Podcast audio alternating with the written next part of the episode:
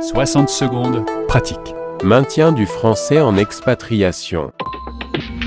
Question de Sylvie à Dubaï. Chez moi, le français est la langue minoritaire.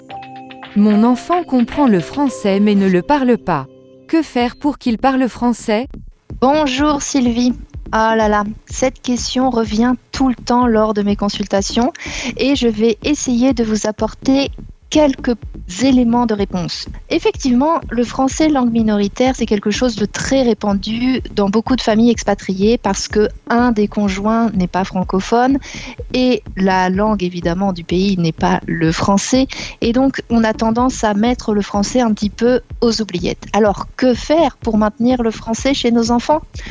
Bon, la solution la plus simple, ça serait sans doute la scolarisation dans un établissement francophone. Mais vous allez me dire, oui, ça, c'est pas toujours possible. Hein Donc, alors, que faire? Alors, il y a plusieurs stratégies à mettre en place selon l'âge. Je vous recommande de, de commencer dès tout petit. Dès tout petit, interagissez avec bébé en français.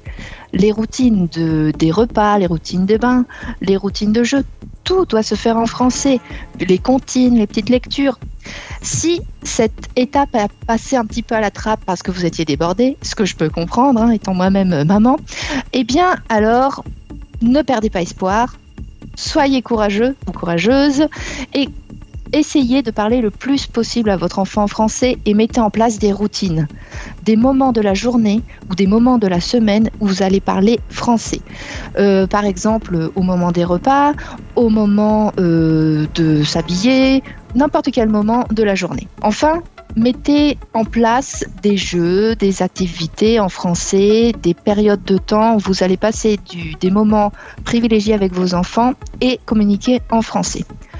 Et une astuce de maman ancienne expat, utilisez les dessins animés en français. Oui, c'est un apprentissage passif où il n'y a pas d'interaction, mais c'est très important de pratiquer l'écoute en français. Donc voilà, c'est mon astuce euh, peut-être euh, la plus facile à mettre en place. Pour plus d'informations, rendez-vous sur mon site. C'était votre chronique Maintien du français en expatriation, présentée par Elodie Vincent de parlamamie.com. Françaisdanslemonde.fr